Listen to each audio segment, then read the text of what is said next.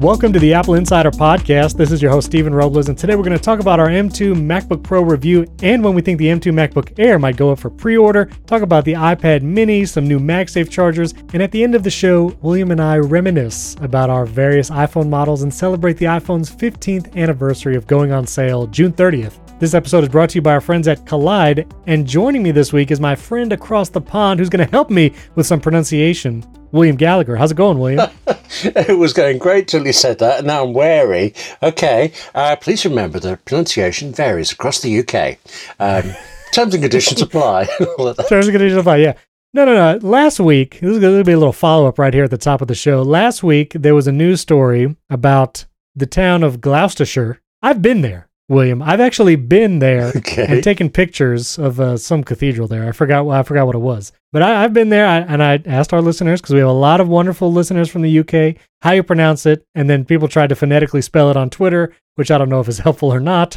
but how do you say that word, William? It's Gloucestershire. It is Gloucestershire. It is Gloucestershire, uh, except in my house where we call it Gloucestershire, but that's a reference to an Alan Plater play from about 30 years ago where he had some American characters praising the place with as many syllables as they could pack into the name as possible. But properly speaking, yes, it's Gloucestershire. Okay, yes. okay. So did I say it right? The, I don't know if you heard me say it in the last episode. I, th- I thought I said Gloucestershire. That sounds right to me saying it now. Uh, I just I seem to have heard it five different ways in the last few seconds. I'm confusing myself. Yeah, you, we also know it is up the road. Yeah, you just yeah. basically have to not say a lot of the letters. I think that's how you pronounce things in the UK, right? Yeah, that sounds fair. I always thought that was to do with French. Actually, um, maybe it's all Romance languages. You just kind of assume the letters are in there somewhere. Take a run up at it and whatever you jump over is fine. Okay, yeah. oh, okay, okay, very good. Well, let's thank a couple of our five star reviews.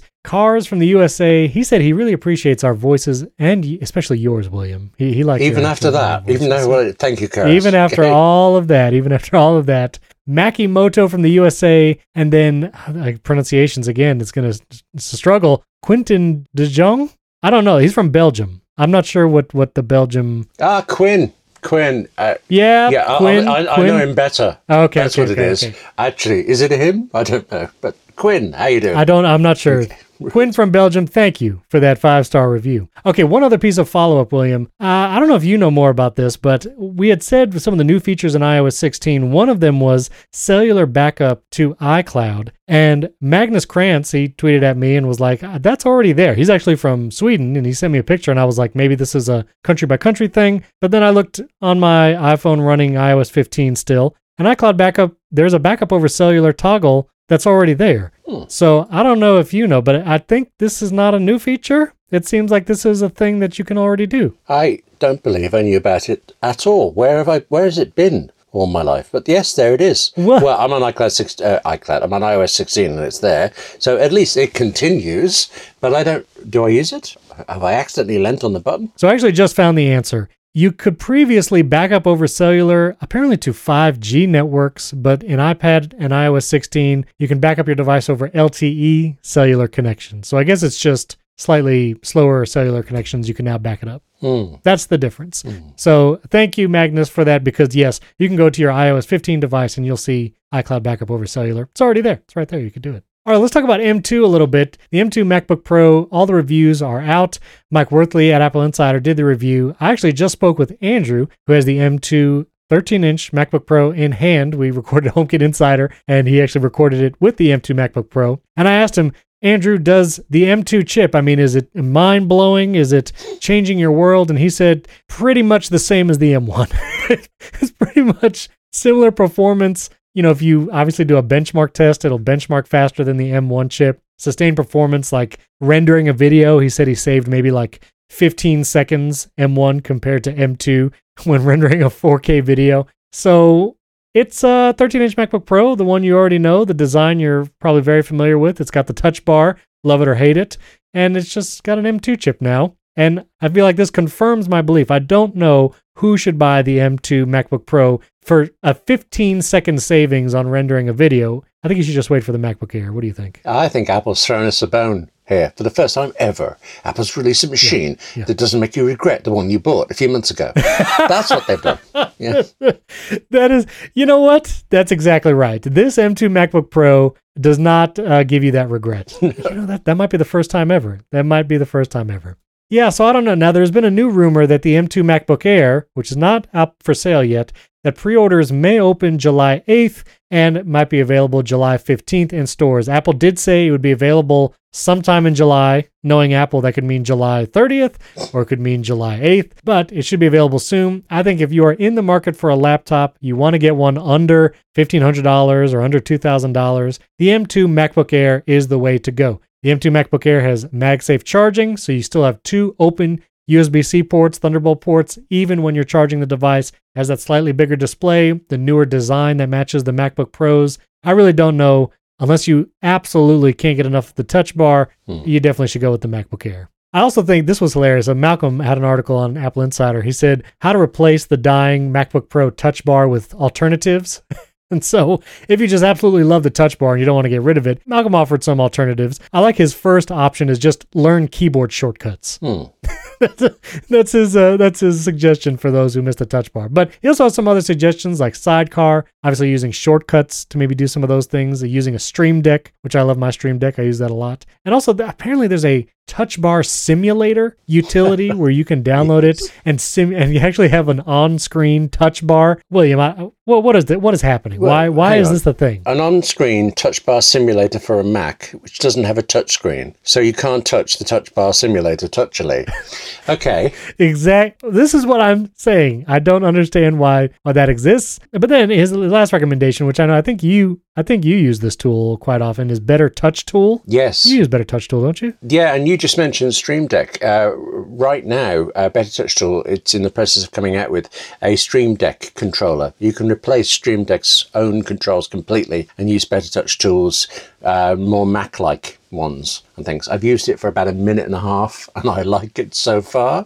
Uh, Tool is one of those things where you buy it to do one thing and you find out how much else it does. So, yeah, I like Right. Better Touch Tool a lot. But I'm, I'm also with Malcolm over learning keystroke. Uh, the um, the speed once you remember these strokes is great. I've I actually have trouble now finding a new keystroke combination that I'm not already using. So it's um, yeah, I'm deep into those. Yes. Yeah. Whenever whenever I try to tell someone one of my favorite keyboard shortcuts, I use it all the time, is paste and match style. Mm. Basically, when you're copy and pasting from one document or website to another, you know, it could have different uh, fonts, they have different sizes, and so it doesn't match. So rather than just doing Command V or paste in just a regular paste, you can do Shift Option Command V, and it will paste whatever text you had on your clipboard, but match the font and sizing of the document you are pasting into. Yeah, it's one of my favorites. I use it all the time. But you know, whenever you try to tell someone about a keyboard shortcut that has more than just Oh, two grief. keys, you know, I, I think you lose a lot of people. But it's worth it.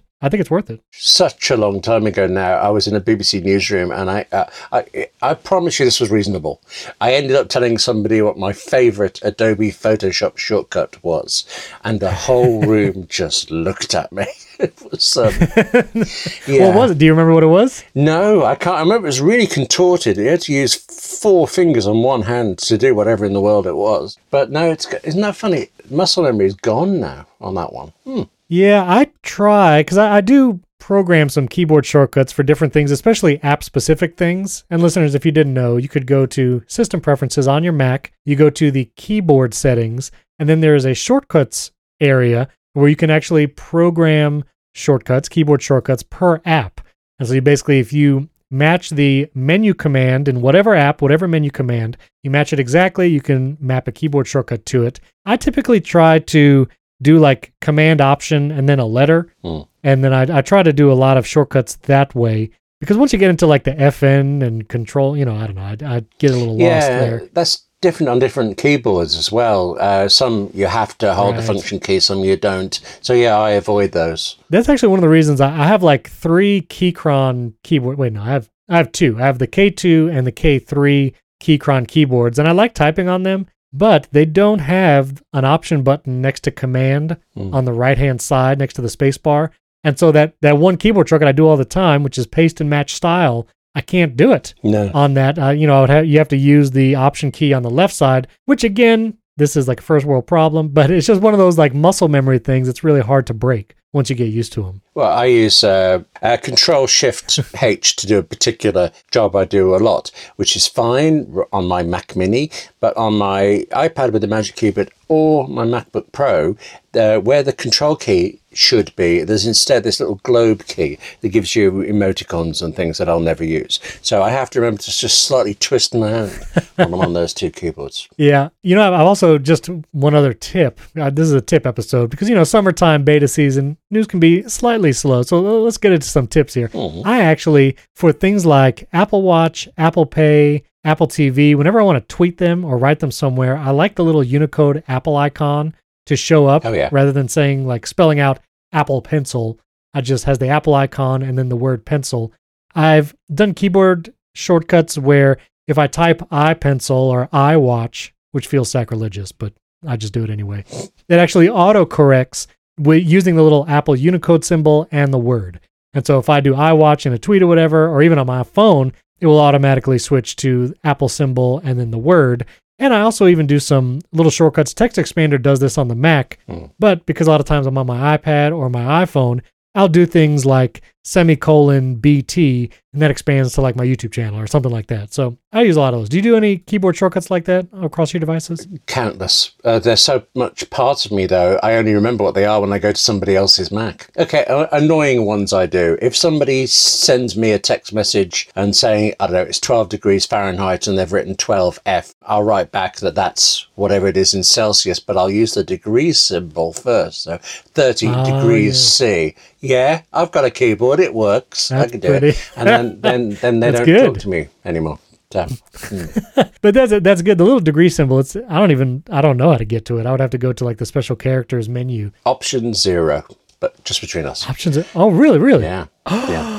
I just did it. There it is. There it is. Isn't Listen, that that one tip, William, worth the price of admission for this podcast episode. Let me just say, option zero. Wow. I also do for emojis because you can pop up the emoji window, and you know on the mm. iPhone it's even faster, I think. But I have a couple of keyboard shortcuts for like the winking face, where if I just do semicolon parentheses, which is like you know the T9 texting version of a wink face, it'll mm. autocorrect to the emoji. So you could do that. And I also, there's a utility that you can get on the Mac called Rocket where you can hit colon and start typing and it'll basically search for emojis. It was really quick to do emojis. I really liked it, but sometimes the window like wouldn't go away and it was getting annoying. So I basically just took that idea and created some text shortcuts where I could do colon thumb and it does like the thumbs up uh, emoji just wherever I do that. So I could do that on my phone or my Mac. So I just do colon thumb space and it does the thumbs up emoji automatically. So Okay, iPad and iPhone, text case. If you paste in a block of text, you can press a button and it will translate whichever words it can into emojis for you. Um, Oh. I do believe it then says, if you must, I think is the button at the end, but there it will do it. text case, is this the uh, like 299 app right here? Text case? That's the one. Yeah, I, funny. I only recently discovered that it's on uh, the Mac as well. But on the Mac, I use Text Soap, which is a lot more expensive, but uh, just better and things. But for odd use on iPhone and iPad, I'm using Text Case, and the other day I discovered it did this horrible thing. It also will turn your text upside down, so it's not always the most useful app. But there's lots in there that's good, and apparently some people like you like these emoji things. So you know, need to give you the help. Okay. Now, William, it always amazes me the amount of utilities that you have running on that Mac over there of yours. So, Right. oh, we're going to do another experiment here, if you would. If you would open a new Finder window, William, Okay. and if, if you would go to the Applications folder, and at the bottom, if you have the status bar turned on in your Finder, it should tell you how many items are in your Applications folder. William, would you be willing to reveal Yes. how many items live in your application folder? as long as you're conscious that um, I radically cut them down when I moved to Mac Mini and didn't have a great deal of space in there. So this is ones I actively use. It's 204. Oh my! Is, which way are 104? you surprised? 204, yes. Oh, wait, one of them is Setapp, so that's a folder. Call it 203 in a folder. Well, now wait to set it. And utilities is a folder. Oh, hang on, I didn't open utilities. That's 225. 225. But now the Setapp folder, are there a bunch of apps in the Setapp folder? There should be. Let me just check. Uh, oh, there's only five at the moment. Okay, okay. Oh, and actually, I don't use all five. I might, I might cut those down. so you got about 230. Yeah, so something like that. Yeah. That seemed okay, listeners. Here's here's your tweet for the week. Tweet at William and I. How many items are in your applications folder on your Mac? I have 84. I have 84 items. You're not even trying. I, well, I do try. I try not to get too many applications on my computer. Whenever I get a new Mac, I typically don't use Migration Assistant. I did it once yeah. from my M1 MacBook Pro to my M1 Pro MacBook Pro because it was like only a year old and I pretty much had everything that I wanted. But like my Mac Studio, I set that up brand new and I only download the applications that I want and I try like to be very particular about when I install new applications. I don't know why. I just I like to keep it to a minimum. I, I like it streamlined. Yeah, absolutely. Efficient kind of thing. Yes, I'm, I'm with you. There. Yeah, but- well, apparently I'm with you, but not in in spirit, if not in practice. yeah, Yes. not in practice. Yeah, you have more than double. That's amazing. But I think it's all the, it's all those utilities you got running over there. I suppose. Wait a minute. Do you have a bartender? Like, is your menu bar just crammed full of icons? Yeah, but I have a, a 16 mile wide screen, so really I Oh, don't right. need bartender on it. Uh, I forgot. You literally have a 49 inch ultra really widescreen do. monitors. yes, yes. Now, do, do the icons reach all the way from right to left? I mean, is it like running it's into the help menu? No, um, it's uh, Okay. just under a third. It's actually about a quarter of the way across the screen Wow. for it. With some things I'm testing that I won't use Sure. uh, after a bit, but then actually I can see one there I've been testing for months. I just forgot to remove. So yeah, that's quite a wide one as well. Hmm. Wow. Okay. Well, this has been Mac Tip Corner with William and Stephen. Thank you for tuning in. and now uh, back to uh, the, the M2 very briefly. This is just a rumor I wanted to touch on. It looks like the M2 Pro chip, whenever that comes out, may shift to the 3 nanometer process, possibly late this year. 2022, which would be a significant upgrade. You know, M1 to M2, we're not seeing huge leaps in performance, but if the M2 Pro chip moves to the 3 nanometer process, could be significant improvements in speed, but also in power reduction. Won't be as much of a power consumptive device as the M1 Pro, and that might uh, give me some some FOMO. That might be one of the things that make me regret my M1 Pro MacBook Pro. I might I might want to jump to that M2. We'll see. For such a brief while, I- didn't. I didn't regret my purchase, and now you're telling me I'm going to very, very soon. That's Maybe not. I mean, if it's just a, if it's just a chip difference, they don't make any like hardware improvements. I mean, the new MacBook Pro design is significant. Like it's probably going to be that body style for a while, and that's usually when I feel like the Mac FOMO is when the body style change. uh, when you can see the difference. That's when you want to change. That's why you got a Mac Studio because it's visibly different to a Mac Mini. Ah, The Mac Studio is visibly different, like a big rock is visibly different from a small rock. Like it's not really uh, a wildly attractive device. You know, Jason Snell, he was actually a special guest on this podcast uh, a couple months ago. He calls it a homely design, a homely design device, and I feel like that's uh, that's accurate. It's just it's sitting there. harsh but fair. Yes. Okay. I mean, it's just a big block of aluminum. I mean, that I don't. That's that's basically it. But yeah, I will say, what Mac Studio? What is this? Four month review? Six month review? I don't even forget when this came out. But I still love my Mac Studio. Excellent. I've been doing a lot more video editing, a lot more 4K video editing with multi cams. I've been obviously still podcasting. My main machine, I'm using it eight hours a day. I love it. The Mac Studio is wonderful. The SD card slot on the front, amazing. And tomorrow, I, I didn't even, I forgot to even mention this, but tomorrow I actually have my first network attached storage getting delivered Mhm. to the house because it's it's time. It's finally time I, I became an adult and actually had a a significant and respectable storage solution, mass storage solution. And so I got a, my first Synology, William. Wow. I got my first Synology coming tomorrow. Do you have a network attached storage or like do you just have like kind of like 500 gigabyte hard drive sitting everywhere? Um, the desk behind me has seven hard drives of various ages and purposes knocking around, and most of them are unfortunately backups of each other. So I lose track over what's safe. um, uh, you know, I would like. Oh, it's hardware inception. Yeah, I would. I would like to go the Synology route or something, but um, the sheer expense of the Synology itself, and then the drives that fit it. I mean, none of my seven would go into it, so I'd be starting from scratch, and it starts feels like it uh, useful, but really adding up, and actually in quite a dull way. If you spent all that money on a Mac Studio, I think you'd really enjoy it more.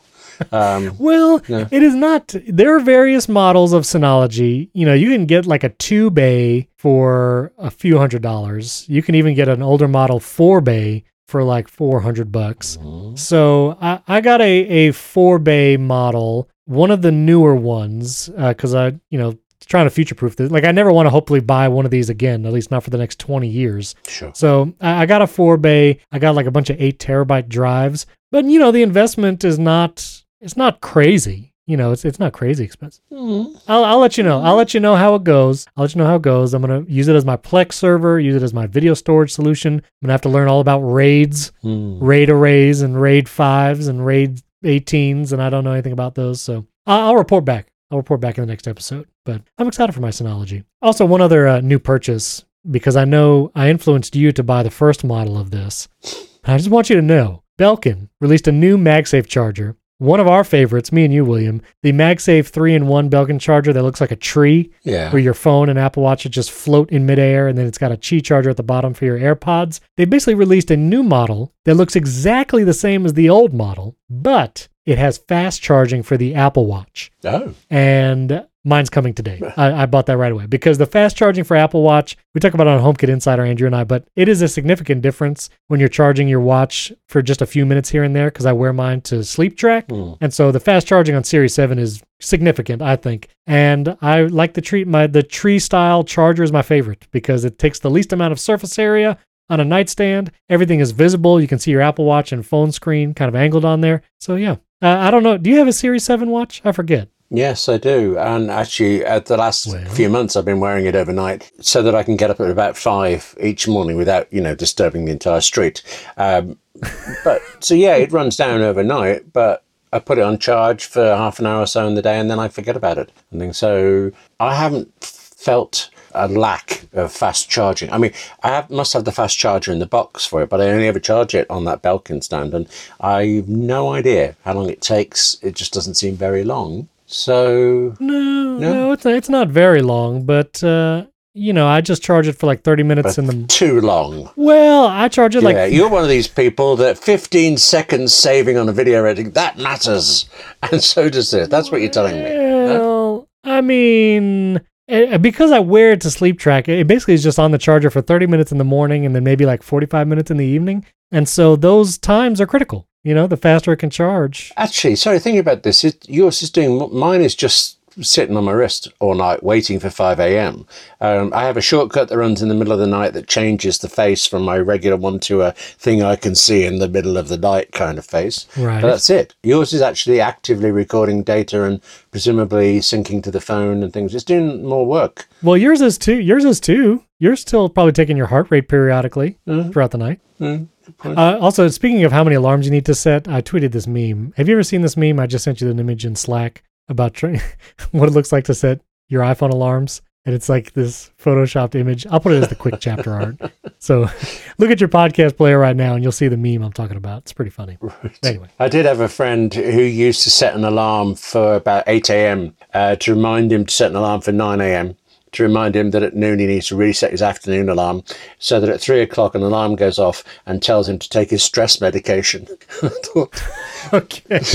Well, I felt like he was probably doing some damage there to himself yeah. over stress, but This episode is brought to you by Kolide. If you're considering a third party audit like SOC2, then you should be prepared to answer some tough questions about endpoint security. Auditors want to know that you have a system in place to monitor and maintain compliance across your fleet of devices, which means showing that your employees are using things like disk encryption, screen lock, and password managers. If you're not quite sure how to go about proving that, then you need to meet Kolide. Kolide is an endpoint security tool for Mac, Windows, and Linux devices that does things MDMs can't and gives you the flexibility you need to meet your third party and internal compliance goals. Best of all, Kolide doesn't resort to surveilling employees or locking down devices. Instead, it works with end users to resolve issues and relies on their cooperation and informed consent. What Kolide does is send messages in Slack to your employees and lets them know the steps they can take to better improve the security and privacy practices of their own devices. It works with end users to resolve those issues and relies on their cooperation and informed consent. You can meet your security goals and pass your audit without compromising on privacy. Visit kolide.com slash Apple Insider to find out how. If you follow that link, or you can click it in the episode show notes, they'll hook you up with a goodie bag just for activating a free trial. That's K-O-L-I-D-E dot com slash Apple Insider, and that link is in the episode description. Our thanks to Kolide for sponsoring this episode. One other rumor, this was from Ross Young. He is saying he's a display analyst. He actually has a pretty good finger on the pulse of what's going on with displays and Apple devices. He says that the iPad mini most likely not getting ProMotion isn't really compatible. ProMotion is only going to be on the Pro model iPads in the future. And so even if iPad mini gets an upgrade, uh, probably not. It probably won't get ProMotion, which is sad because I do really like the mini. I like the size, although I feel like I've been using a little less. I actually moved back to my large Oh, 12.9 inch iPad to edit my podcast, but don't tell anybody. oh. Don't tell anybody. It, look, it's just you and me. Yeah, it's just the two of this us. through. The reason why is because I got this this mag flute, uh, the mag flute stand. I don't know if that's there's an umlaut over the o, so I don't know pronunciation police. Uh, you let me know if I if I got that right. But I've been, I've just been having the iPad on this mag flute stand, and I actually edit my podcast with the iPad on there, so I don't have to hold it and get carpal tunnel uh, while I edit this show and others. And uh, yeah, I like the big screen again. That that XDR screen and the ProMotion. It's really nice. And so my iPad mini has been collecting a little bit of dust. I'll be I'll be real. It's just that the display. You know, I said this wasn't a big deal, and I, I still don't think it's that big of a deal. But the display resolution and weirdness with like widgets on the home screen and things like it's it's still a little weird.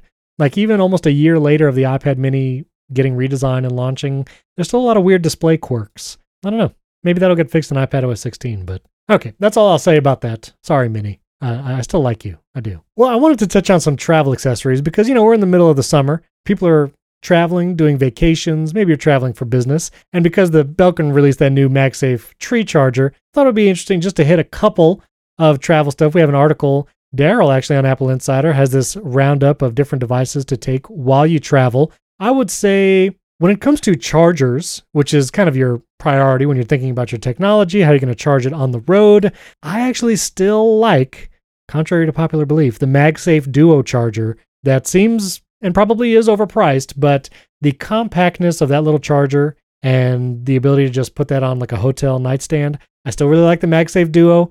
I pair that with a power brick from HyperShop, which has two USB C ports, so I can plug both MagSafe Duos into it.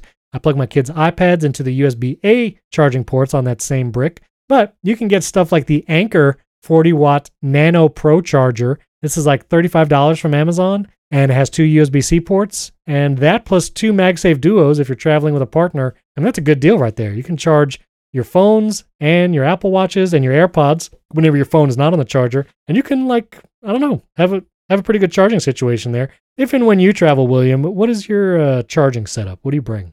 I mean, there's TV companies in London and they have very nice power strips you can plug into when you charge, but I just haven't needed them. For some reason, uh, even though I'm actually writing quite a lot on trains and uh, waiting in meeting rooms and things, uh, I don't have any problem with charging. Last time I did charge up my iPhone from a battery pack I had with me, but I, I really don't think I needed to. Even that was lasting for the whole day. So hmm. I'm being lulled into a, you know, a secret sense of security, not a false sense, a secret sense of security, and it will be disastrous for me very shortly.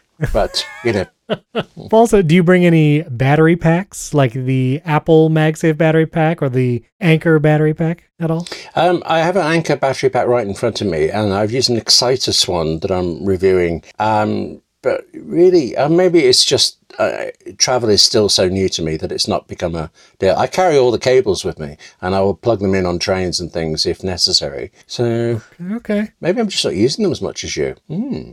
Well, I mean, I haven't traveled r- super recently, but when I do, you know, because I mean, we have three kids, and so like charging devices is always Mm. you gotta you gotta have solutions before you go. You know what I mean? You can't solve the, you can't solve those issues in the moment usually, uh, w- without it being very expensive. But that's why I'll put some links in the show notes to those. I will also say I don't have one of these, but Mophie has a three-in-one MagSafe charger that like folds up so it can be portable and you can charge your Apple Watch phone and AirPods all at the same time, which is really nice. So that's there. And then I, I actually still use Apple's first party MagSafe battery pack sometimes and the Anker one. And for all the heat that the Apple one got initially, I still kind of like it because it's low profile and it, you know, gets you through. So I like that one. And also when traveling, man, iPad with Magic Keyboard, it's hard to beat. Oh, yeah. Especially if you have the 11 inch with the uh, Magic Keyboard, it's it's wonderful. Are you are you using yours as you travel or are you riding on trains over there? What are you doing? Uh, in the last couple of meetings, I've had my MacBook with me, and when it's with me, I prefer that.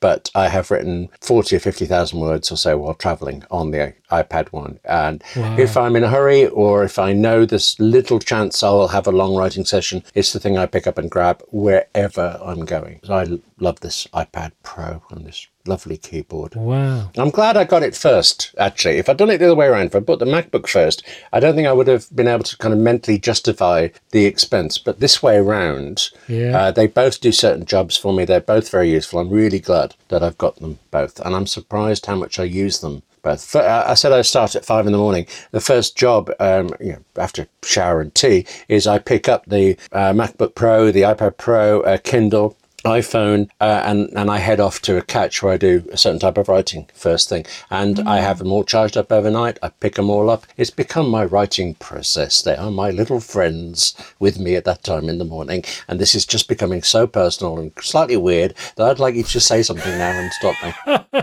Well, I want to know what when you write on your iPad, what app do you use to write? Where are you writing that? More or less the same as I do on the MacBook. Uh, a great deal of things go into drafts, but I love Omni Outliner. I love Omni Outliner when I've got to think something through. Scrivener uh, pages, not so much recently for some reason, pages, but quite a lot in Scrivener. Okay. Thanks for it. Yes, I'm a. Do you remember the days when you used to have one word processor and you did everything in it? And it was probably Microsoft Word. yeah. Or or do you remember Word Perfect on the Windows side? I was writing computer manuals for a company. We were writing in WordStar. I was paid to be writing manuals in WordStar. I came in one morning. The company had done a deal with WordPerfect, and WordStar wasn't just out of favor, it was erased. You had to use WordPerfect. And all of the technical others in the room went, oh, all right, and carried on. A few months later, they made a deal with Microsoft instead and came in WordPerfect. Erased word there and the swearing that went on in that room trying to figure out how to get this thing to do things. Okay, yes. Uh, that's funny. That's funny. Yeah, I remember Word Perfect. I remember the, all the clip art stuff and whatever. But I remember the one application that was quite the learning curve. I finally figured it out, but it was for like magazine style layout, which was Quark. Have you ever used Quark? Oh, QuarkXPress. Yeah, I've used it even Yeah. recently. I re- did a review of the new version. There's a new version? Yeah, it's, I mean, Quark famously told Mac users to go to hell a long time ago. And then it's slowly come back and it's been adding in amazing features along the way, but it, it's still not really convinced anybody that it's going to stick around. It is, and it's a really good app, and I know companies that rely on it. Um, but it was beaten because InDesign is better, and at the time, InDesign was pursuing the Mac where they weren't. Uh, at the moment, I've moved away from both of them, and I'm doing um, Affinity Publisher for one project, and Oh, go. uh, I utterly adore that. So, yeah. Yeah, look at that. I, I'm going to put a link in this to show notes. But yeah, QuarkXPress 2022. I mean, this thing is like Mm. hot off the press, this piece of software. The thing with the Adobe Suite, I mean, they just have so much integration. I remember in one business, they would use Adobe InDesign to lay out a project, a magazine, or brochure.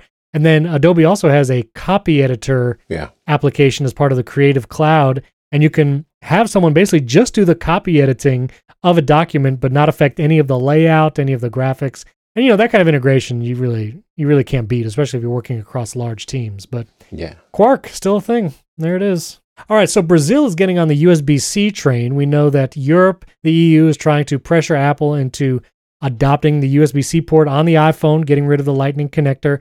Well, it seems like Anatel, it's a Brazilian regulatory agency, they want to also standardize the charging, but their proposal would require companies to switch to USB-C by July 1st, 2024. So we're talking like 2 years from today. Now, a little context, Ming Chi Kuo, who does a lot of Apple rumors, he has his analyst letters. He says that the 2023 iPhone 15 will abandon the Lightning connector instead of USB C. So Apple would be about like a year ahead if it actually is enforced.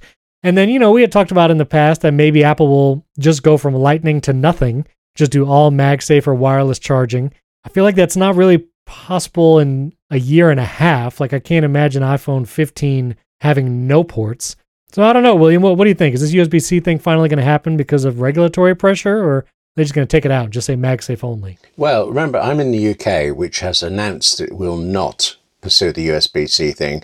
Uh, it's not standing with Europe and doing the rest of this. And this is going to make no difference to Apple at all. There's no way Apple's going to release a UK only one with a blessed lightning port still in there. So we're going to see the change at some point, but I, I think it's going to come when Apple doesn't really care about it anymore. There was some talk about there being maybe Apple would release adapters lightning to USB C adapters. Mm. I thought, yeah, if there needs to be a stopgap, they'll do that. But I, I see the wireless future coming Yeah. as well, and I'd be mostly glad about it. Mostly, I charge with MagSafe everywhere my AirPods, my phone. The only place I don't do MagSafe is in the car because I still had not found. I know there's options out there for MagSafe car holding things, but Hmm. I still like the Belkin MagSafe mount because it feels the most sturdy. And so I just plug the cable in in my car if I ever need to. But if I went MagSafe in the car, it would be MagSafe everywhere. And then the only lightning cable I would need, ironically, is for the AirPods Max, which you have to charge with lightning, doesn't charge wirelessly or USB C, which it feels like if they release a second version of the AirPods Max, I think they'll go USB C on that. What do you think? If they do another AirPods Max, would it go USB C? I actually didn't realise that the AirPods Max were still lightning. Yeah. I'm quite taken aback by that. I don't know. Yeah. How can you be taken aback by a type of cable? But I was honestly surprised Yeah. when you said it. I So, know. I know. hmm. Well, you know, all the other AirPods wirelessly charge, but I understand the AirPods Max are a little oddly shaped. But I mean, if the ear cups turned in a way that you could store them easily, maybe they could also be wirelessly charged easily, but we'll see. So before we get into the iPhone's 15th anniversary, I thought we could reminisce about our first iPhones and maybe what smartphones we had before our first iPhone. I want to do a couple quick plugs. Friend of the show, Basic Apple Guy, he has a great website. He has awesome wallpapers he tweets about a lot. He's actually doing a wallpaper bracket where people can vote for their favorite macOS wallpapers, and he's going to figure out which wallpaper comes out on top. So I'll put a link in show notes to his wallpaper bracket if you'd like to participate. That's pretty fun. And also, friend of the show, Pablo, he actually sent me an iMessage app recommendation, which I can't even remember the last time I installed a bespoke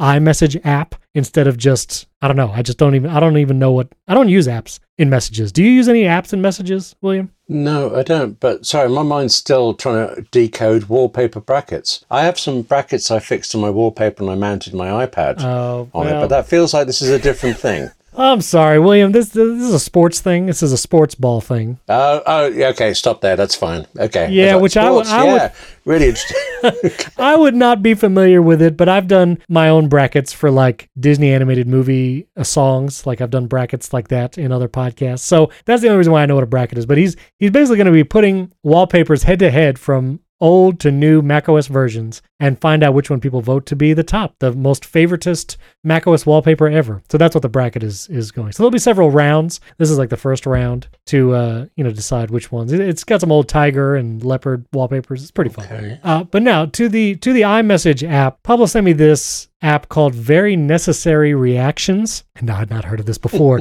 but basically it's a sticker app. Which you know, stickers I typically don't use in iMessage. Stickers like you can get Alto's Adventure stickers, or even like Bear, the note-taking app, has stickers where you can tap and drag a sticker onto messages in an iMessage conversation. Only works with iMessage, not SMS. But you can drag like little stickers on the messages or all over the conversation. Well, very necessary reactions. It's stickers, but they look just like the tap back reactions, like the thumbs up, the exclamation point, or the heart. And so basically you can say things like bet or buy or chill. And they're all in like the little bubbles that look just like tap back reactions in iMessage. So if you get this app and you use them as stickers in an iMessage conversation, you'll probably really confuse someone and they'll wonder how you got these other reactions and they'll assume it's like built in because they look just like the built in ones. So Yeah. I don't know how they got away with this, like mimicking the design exactly to Apple's, but it's pretty funny. If somebody sent me a message that said chill, my first thought would not be, what method of processor did they use to get that app sticker there? It would be, right, Okay. Do I have to work with this person? Or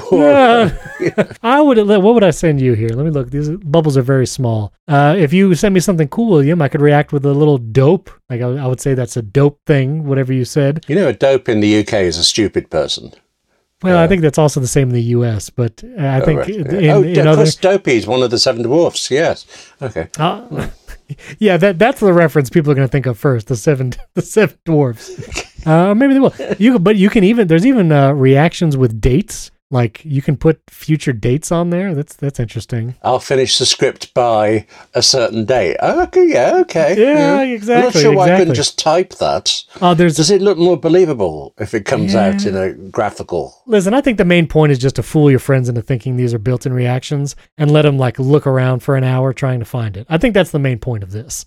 It's just to confuse your friends. Right. So, and I, I respect that. And every every Android fan I've got won't bother. But Well, okay. well, they they you can't use stickers there. no, All right, all right. Now comes. Uh, I'd like to reminisce, William. This is the reminiscent part of the episode because it was the 15th anniversary of the original iPhone going on sale, June 30th, 2007. That was the date you could wait in line at an Apple store and buy the original model iPhone. Uh, Luke Ma- Luke Miani, he actually had a video go up on some prototypes. He got his hands on some early prototypes of the iPhone that date back to 2006, which is pretty interesting.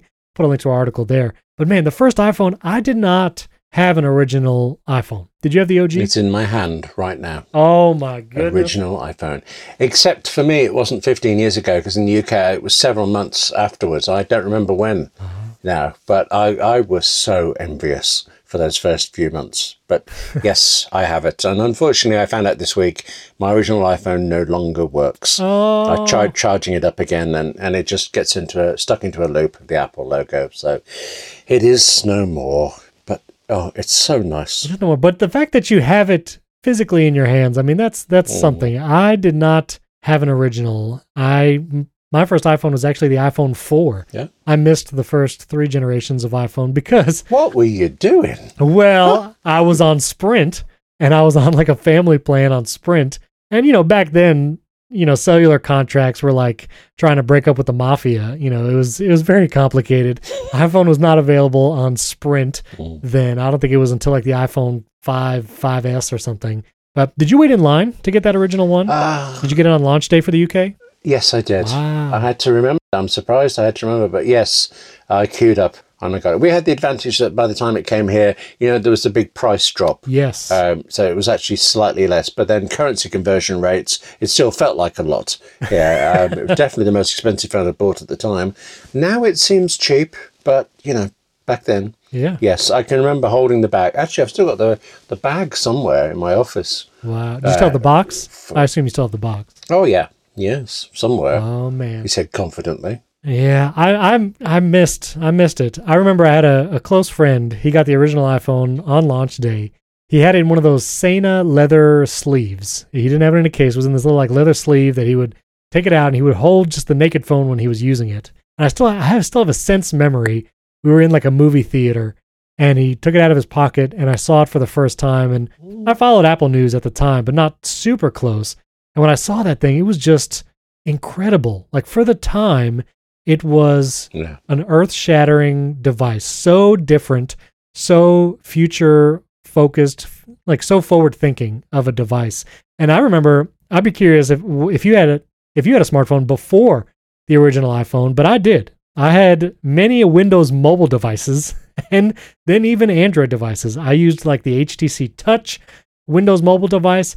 I actually had a Palm Pre, which came out around the same time as the original iPhone and iPhone 3G. I had a Palm Pre. That keyboard broke in like three days. Like I dropped it and just that sliding Palm Pre did not last. I had a BlackBerry Tour and I even had like an Android HTC Hero on Sprint because that was like the only Android phone on Sprint and it had the little trackball at the bottom. Terrible phones, horrible phones, but that you know I had smartphone experience before. Oh, I also had a Palm Treo 755p on Sprint, and it was the first Treo that didn't have that huge chunky antenna sticking out the top, and that really felt like you were you were doing it. You know, you had the nice Treo with the full keyboard, full buttons, touch screen, stylus, can install Palm OS apps. You know, I thought I thought it was something. And those were those were my pre-iPhone smartphones. Did you have any smartphones before your original iPhone? I don't think so. I remember trying some, uh, particularly. I I've got this vision of being in some sort of um, motorway service station, really needing to do something online. And my wife had a s- smartphone and trying to get the internet on it. Uh, I don't think I actually managed to do what I needed to do, but the impression I had was that this was all expensive, worthless. And then along comes the iPhone and does it all right. I mean, I, you were saying about it looking futuristic. It looked right to me. I remember uh, just playing with it now. Got this physical memory came back of realizing the uh, the mute button was that little switch on the side. Yeah. Because uh, just a few months before I'd been in a theatre, um, uh, it was a short play of mine going on. So obviously phones were off, but I was expecting some important guests, so the phone had to be on. So I was trying. I was standing there trying to work out how to get this phone to go to silent, and I just couldn't. And then here was an iPhone, and it was just you touched it, Yeah. and it was off. I touched it, and it was back on again. And back then, you know, maybe our, our younger listeners don't remember this era, but capacitive versus pressure sensitive touchscreens, like that was a thing. All the smartphones were trying to use styluses, Mm. and so they were not capacitive touchscreens. And so when you actually tried to touch the screen with your meat finger, like it just didn't work. Like you had to use like your nail and kind of curl your finger to get your nail to actually tap something. So when the iPhone came out and it was a fully capacitive touchscreen and a good touchscreen with software that tricked your mind into thinking it was super responsive, you know, Yeah. opening an app, it would show like a JPEG first of the frozen app. So it felt like the app opened quickly and then it would kind of load in the background. Ken Kocienda's book, Creative Selection, is amazing to kind of talk about all those things in the keyboard. But it just felt it was very different. It was very different than the other smartphones at the time, obviously. And I still remember during the keynote when Steve Jobs announced it, you know, it was announced in January 2007, went for sale in June. But when he announced it, he showed all the BlackBerry and Palm devices with the physical keyboards. Hmm. And physical keyboards, they lasted a little while, even after the original iPhone launched. I remember when Windows tried making their Windows phone for a while, I had a Dell Venue Pro. Listeners, I really want to know if any of you recognize any of the phones I'm saying because this is I'm like nerding out right now. But the Dell Venue Pro was another slider phone like the Palm Pre that still tried to do a physical keyboard, and that was like 2011, 2012 timeframe, like four or five years after the original iPhone launched, and it was I don't know. It's just it's amazing to think. It's also amazing to think five years from now, William, the iPhone will have existed for 20 years, Yeah. like two decades. Like even just to think it's been 15 years, it just doesn't feel right. Does that feel right to you? Um, I've actually got my iPhone 13 Pro next to my original iPhone now, and when I look at the two together, I think maybe yes, but I was still. I mean, I wrote an article about the 14th anniversary. I don't know why I was surprised by the 15th coming round. Do you know it was a year later? But I was. it seemed wrong somehow. Yes. Yeah. You know, a lot of people say if you compare iPhone 4 to an iPhone 13, like it's very similar. You know, the design is not that different. You could argue that the internals are extremely different. You know, the capabilities of the devices today compared to iPhone 4 and 5 era. But I also think it's a testament to the original design.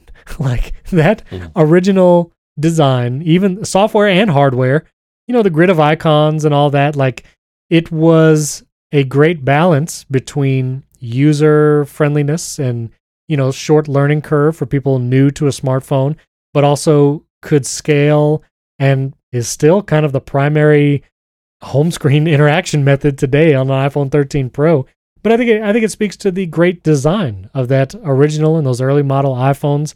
I remember when the 3G and 3GS came out that curved glass back looked really good like that was I remember seeing it, and you know, it was plasticky, and people didn't like it. And then it went to glass back on the iPhone 4, which has its own issues, antenna gate and breakable back. But the 3GS also looked great. That was it was an envious device. Did you have those too, or what? What was your iPhone upgrade cycle like? Did you go original to 3GS, or did you have every model? Uh, it was every two years because at the time I was on a contract. I remember being Right. really annoyed that I couldn't get. Um, which is the one that Siri came in? It was the 4S. 4S Uh, was I was on the four then, and so I couldn't get the uh, the Siri one. I had to wait till the six and think. No, because I had a five, and the iPhone five was the only iPhone of mine that ever just broke irrevocably. I was n- uh, driving to a workshop I was running.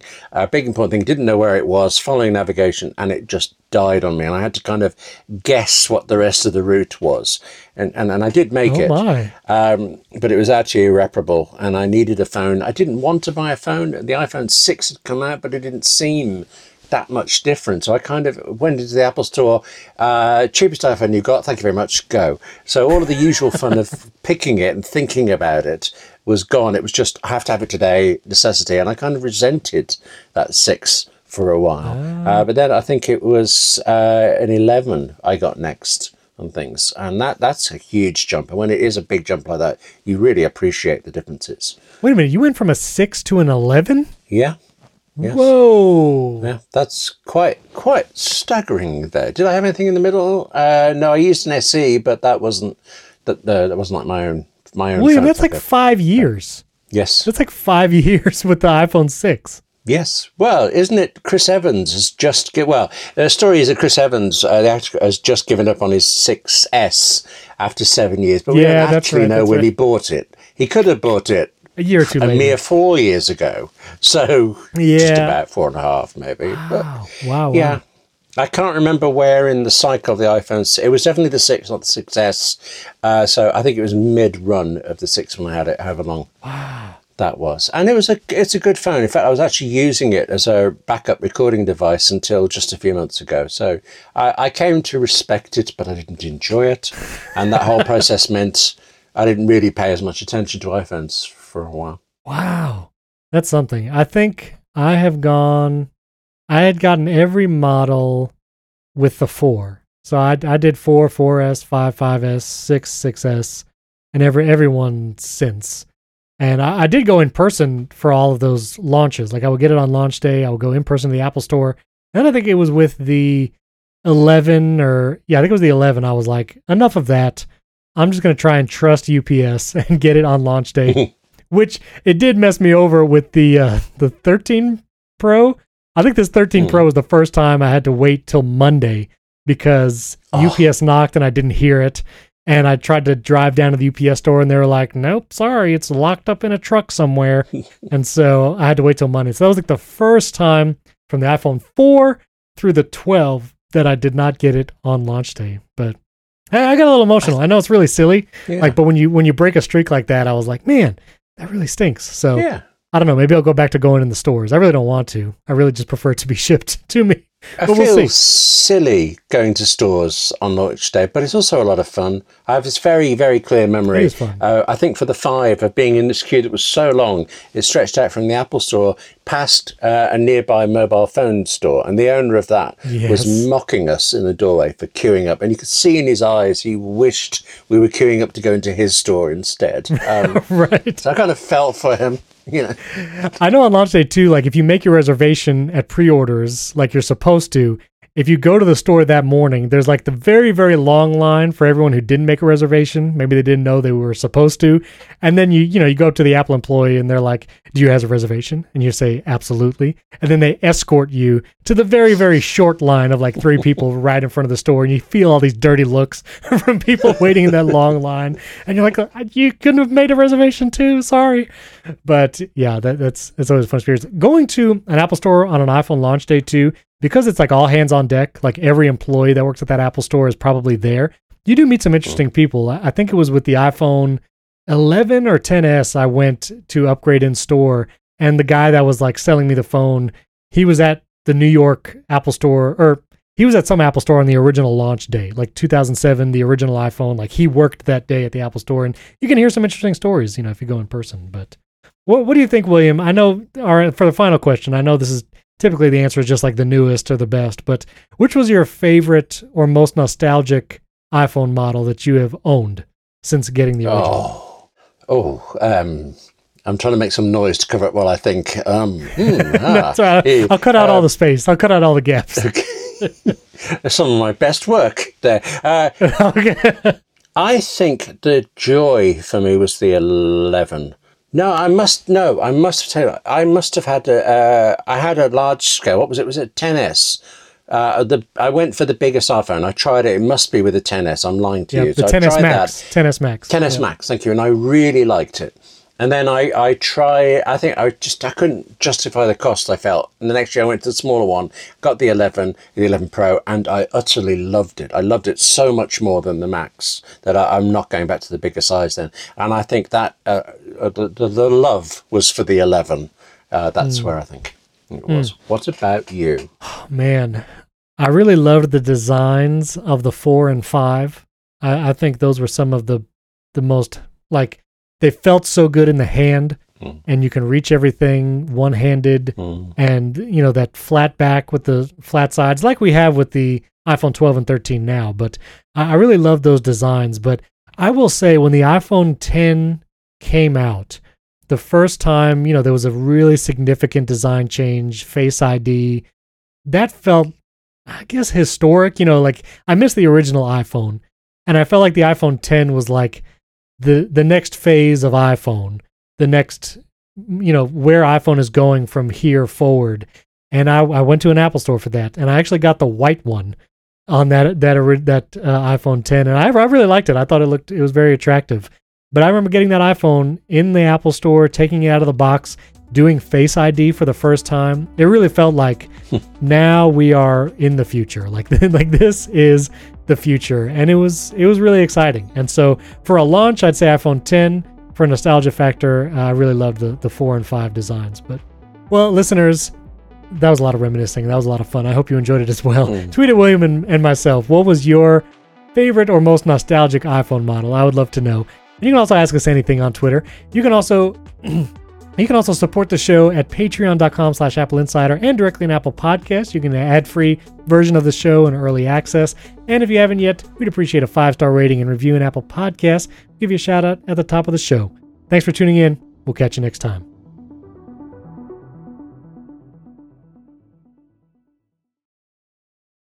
I wonder if people reminisce about Android phones in quite the same way. I suppose they must. It's just. oh no! Right. I'm so glad I kept recording my backup recording because I'm going to put that after the uh, the music at the end. No, people do not reminisce about Android phones. That is not a thing that happens.